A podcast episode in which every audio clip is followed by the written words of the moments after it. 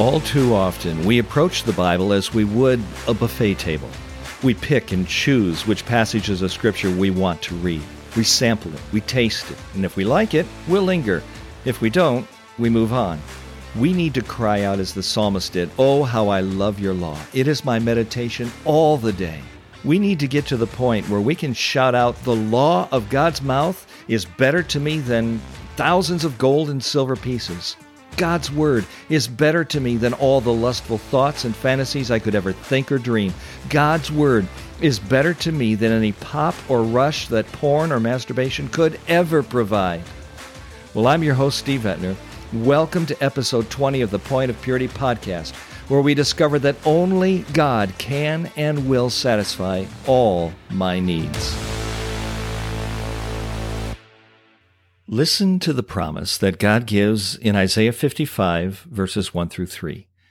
He says, Come, all you who are thirsty, come to the waters. Why spend on what does not satisfy? Listen, listen to me, and eat what is good, and your soul will delight in the richest of fare. Give ear and come to me. Hear me, that your soul may live. I will make an everlasting covenant with you. Isaiah 55, 1 through 3. My friend, if you are thirsty for genuine, lasting victory over sexual impurity in your life, if you are thirsty for freedom over porn, lust, and masturbation, if you are thirsty for a deep connection, a growing relationship with your Creator and Savior of your soul, then come to the water. Come to Christ, who is the living water. Open your Bible daily. Let it cleanse your mind. Let it wash your heart. Let it refresh your soul. Deuteronomy 17, verse 19, instructs us to daily open God's Word and read in it all the days of your life. And as you do, you will learn to fear the Lord your God by keeping all the words of God's law and these statutes and doing them.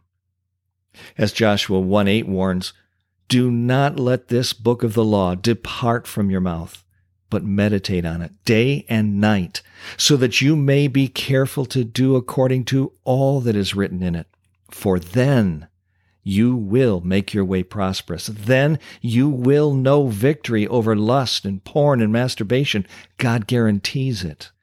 Well, if you've been listening to our weekly episodes, then you're aware of the fact that we just completed a powerful and impactful 10 week study of Psalm 25. And from that study, we have learned how to lift up our soul to God, how to trust in God, how to rest confidently upon God, how to surrender everything to God, including our sexuality. We've also talked about the power of the Word of God, as well as how the God of the Word helps us guard our minds from the deceitful lies of the enemy. Well, if you're just joining us in this podcast and this is the first episode for you, welcome. Let me encourage you to invest the time to go back and listen to the previous episodes. You won't regret that choice. Now, before we dive into our next study, which is going to be an in depth look at Psalm 27, I'd like to share with you in this episode a, few choice thoughts from Jeremiah 2:13. You see in that text of scripture God says, "My people have committed two evils. One, they have forsaken me, the fountain of living waters. And two, they have hewed out cisterns for themselves, broken cisterns that can hold no water. Jeremiah 2:13. I want you to consider this. When you choose to turn to anything other than God for your satisfaction, when you choose to turn to anything other than God for your fulfillment and meaning in life, you are literally wasting your life on that which will not, because it cannot, satisfy. It's, it's like pouring fresh, life saving water into a dirty, scummy, slime lined, broken pitcher. Whatever you put into that pitcher is just going to come leaking out because the pitcher is incapable of containing what's inside, let alone keeping it clean and pure. The bottom line is this you need to change drinking fountains. now, let me explain. I want you to notice in Jeremiah 2, verse 13, that God declares that He is the fountain of living water. In other words, God is the only source of nourishment and refreshment that you will ever need for any and every part of life. That means that lust, porn, masturbation, adultery, sexual impurity, those are all broken cisterns. They will not because they cannot quench your thirst. They are empty pitchers full of empty promises and empty dreams. Do you recall the story of Jesus and the Samaritan woman at the well in John 4, verses 7 through 30? In that text, and specifically for this episode, I want to zero in on verses 13 and 14. We see that Jesus said to that woman, Everyone who drinks of this water will be thirsty again. But whoever drinks of the water that I will give him will never be thirsty again. The water that I will give him will become in him a spring of water welling up to eternal life. John 4 13 and 14. Every time, mark it, my friend, every time you turn to the lure of lust, every time you give in to the pull of porn and the magnet of masturbation, every time you choose to drink from that well, convinced that only those things, the lust, the porn, the masturbation, are able to provide you with the fulfillment and satisfaction you think you need, oh, my friend, you will always, always end up thirsty again. Every time guaranteed. You know I'm speaking truth. You've experienced it.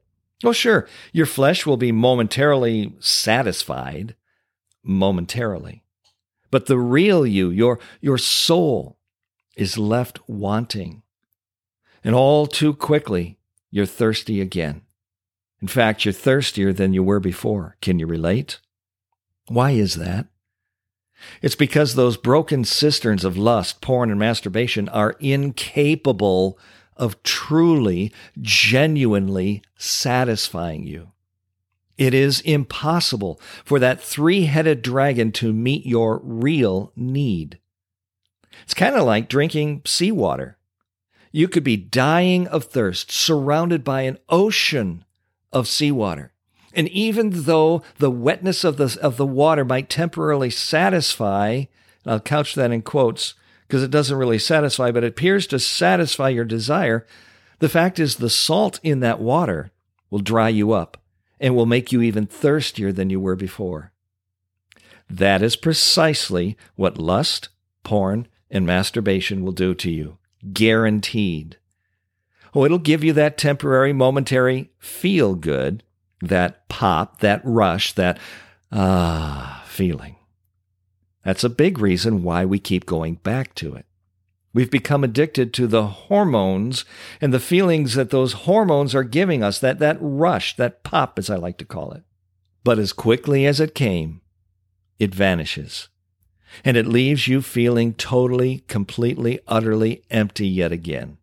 It leaves you emptier than you were before, thirstier than you were before, longing for more than you did before, needing to have more. The only way, the only way you will ever be able to truly experience a genuine, lasting freedom from the beast is to come. Everyone who thirsts, come to the waters, come to God, come to the fountain of living water. Why choose to spend your money, your time, and your energy on that which is not bread? Why, why choose to waste your life on sinful sexual satisfaction instead of enjoying a blessed life that's found only in a growing relationship with God? Why? Why waste your labor on that which does not satisfy? Instead, my friend, choose right here and right now. Choose from this point forward to incline your ear, to come to God. Let God speak into your chest so that your soul may live. Only Jesus, the living water, can truly quench your thirst.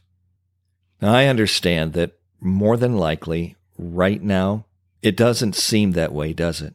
It doesn't seem like your sexual thirst could possibly ever be truly quenched, especially by God.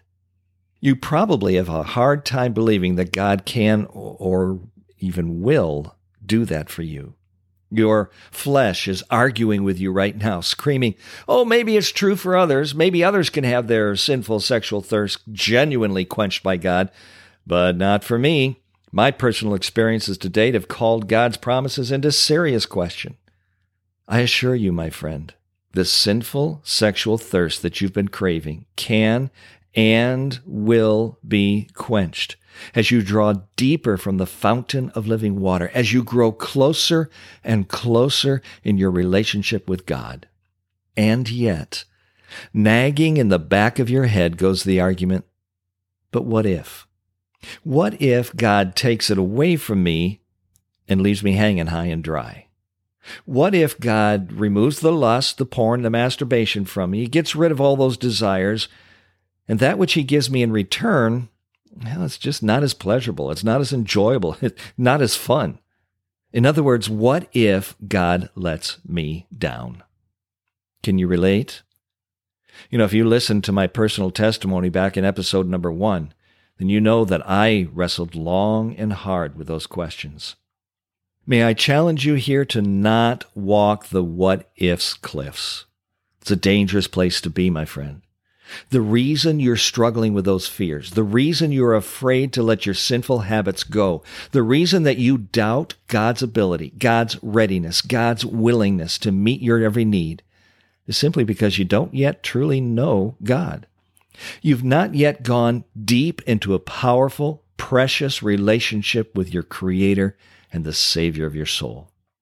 That is the purpose. That is the goal of this podcast. Every episode to teach you, guide you, help you not only discover, but learn how to change fountains and how to daily drink from the living water that Christ gives you. When you begin to, as Psalm 34, verse 8 says, taste and see that the Lord is good, you will discover the bitterness and saltiness of what you've been drinking, and you won't want to go back to it. We read in Job chapter 20, verses 12 through 15 Though evil tastes sweet in your mouth, and you hide it under your tongue, though you desire it and will not let it go, but instead you hold it in your mouth, yet the food in your stomach, the pleasure of your sin, if you will, is changed to the venom of cobras within you. In other words, it becomes poison to you. You swallow riches, but you'll vomit them up. God will expel them from your belly. Job 20, verses 12 through 15. what an apropos description of what sexual impurity does to you. Sure, it is sweet in your mouth as you consume it, and you do not want to let it go. Even though you know it's bad for you, you still keep it under your tongue. You still hold on to it. And yet, when you consume it, it turns sour on you. It's no longer sweet. It is now poison in your veins. It makes you spiritually sick with shame and guilt. Oh, my friend, it is time to change fountains. The fresh water, if you will, that God wants to give you is found within the pages of Scripture, His Word, the Bible. Drinking from that fountain comes as you daily read, study, meditate upon, and walk in obedience to what God reveals to you from Scripture. Listen to what David said in Psalm 119, verse 105. Your word is a lamp to my feet and a light to my path. A few verses later in Psalm 119, 130, he writes, The unfolding of your words gives light. It imparts understanding to the simple. Well, let's face it. Up to this point, you've held on to a hidden secret life. You've done everything in your power to keep it concealed, to keep it in the dark. And let's admit it, this sin thrives in the dark, doesn't it? It exists in the quiet, secret recesses of your heart and your mind. That's where it feeds, and that's where it grows. Jesus said in John 3 19 and 20, This is the judgment. Light has come into the world. People love darkness rather than light because their works are evil. Everyone who does wicked things, let me in- interject here, everyone who looks at porn, everyone who lusts, who masturbates, who gives in to their sinful temptation, everyone who does wicked things hates the light and does not come to the light, lest their works be exposed. John 3 19 and 20. Can you see yourself pictured in that text? You've loved the darkness because it kept your secrets. You hated reading your Bible, having devotions, praying, worshiping in church because each and every time you did, you felt like a hypocrite, a fake, and a fool. It's time to turn the lights on. It's time to come out of the shadows and face the beast head on. As you listen to these episodes, you'll begin to understand that exposing your sin to God's light is the only thing, it's the very thing necessary to kill the three headed dragon of lust, porn, and masturbation. Now, maybe as you listen to this, you have a mixture of feelings, both excited and terrified. Excited because you sense a glimmer of hope shining somewhere out there on the horizon ahead. And yet, you also feel terrified because you fear the unknown. I mean, this sinful habit up till now has been a friend to you. Yes, it's been slowly eating you alive, it's destroying you and everything you hold dear, but it has felt so, so good as it's doing it. That's why the prospect of killing it off is scary. What will happen to me once it's dead and gone? How will I cope? How will I handle the stress, the frustration, the boredom, the loneliness, all of those trigger points that my habit helped me deal with? In John 8:12, we read, Jesus spoke to them saying, I am the light of the world. Whoever follows me will not walk in darkness, but will have the light of life. The purpose of the light of God's Word is not simply to reveal your sin, not, not just to expose it so it will die. Now, now, yes, that will happen, but it's also able to embrace you in its warmth and its power. Not just any power, God's power. It is the power, it is the divine power to leave the slain beast on the battlefield and move on, living a life that is full of freedom and joy, a life that truly honors and glorifies your Creator, your Savior, your friend. It's exactly why the Apostle John wrote in 1 John 1, verses 5 through 7 This is the message that we've heard from him, and we proclaim it to you that God is light. In him is no darkness at all. Now, if we say we have fellowship with him while we walk in darkness, we lie. We do not practice the truth. But if we walk in the light, as he is in the light, we have fellowship with one another. And the blood of Jesus, his son, cleanses us from all sin. 1 John chapter 1, verses 5 through 7. When you play around with the three headed dragon, when you allow yourself to give in to the lure of lust, the pull of porn, and the magnet of masturbation, you are both being deceived and being a deceiver. You claim to be a Christian. You claim to have fellowship with God. And yet, when you lust, when you look at porn, when you masturbate, you're walking in darkness. Your life is a lie, and you are not living by the truth. John clearly states that when you walk in the light, as he is in the light, two things happen.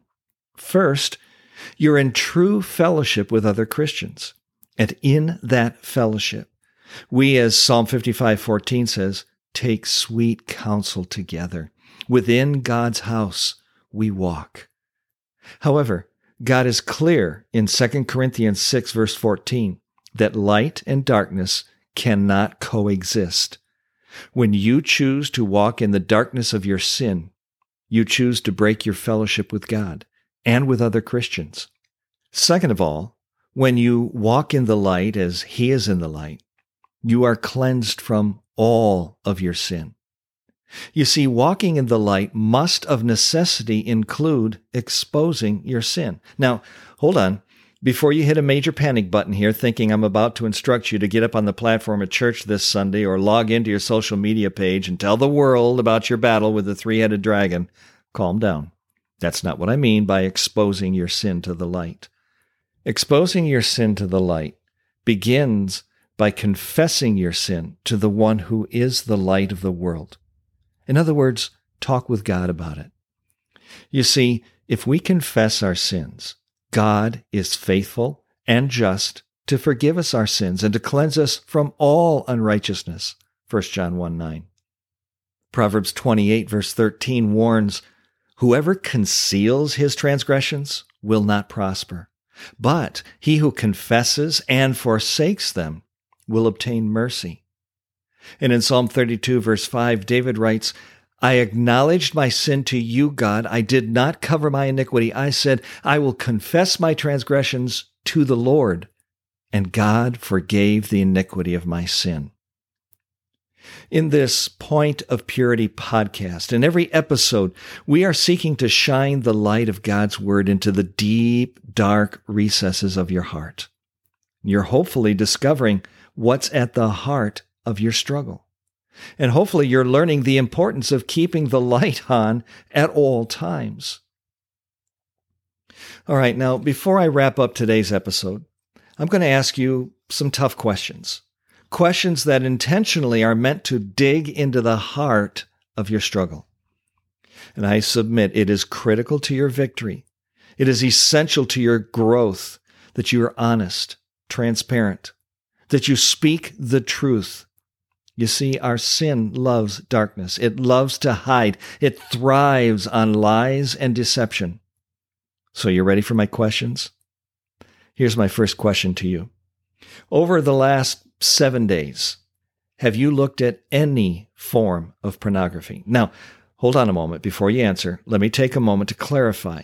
Just to be clear, when I say any form of pornography, I'm not referring just to nudes or X rated material. I'm including that, but I'm also including anything that you are intentionally looking at for the purpose of getting the pop or rush that lusting provides. That is pornographic. So again, so I, just so I'm making myself abundantly clear, I'm including such things as Facebook, Instagram, Snapchat, Pinterest, YouTube, Tumblr, TikTok, Periscope, Sports Illustrated, on the list can go. It is that where you're going intentionally for the purpose of looking at something to give you a pop or rush. That is pornographic. So hopefully you get the picture.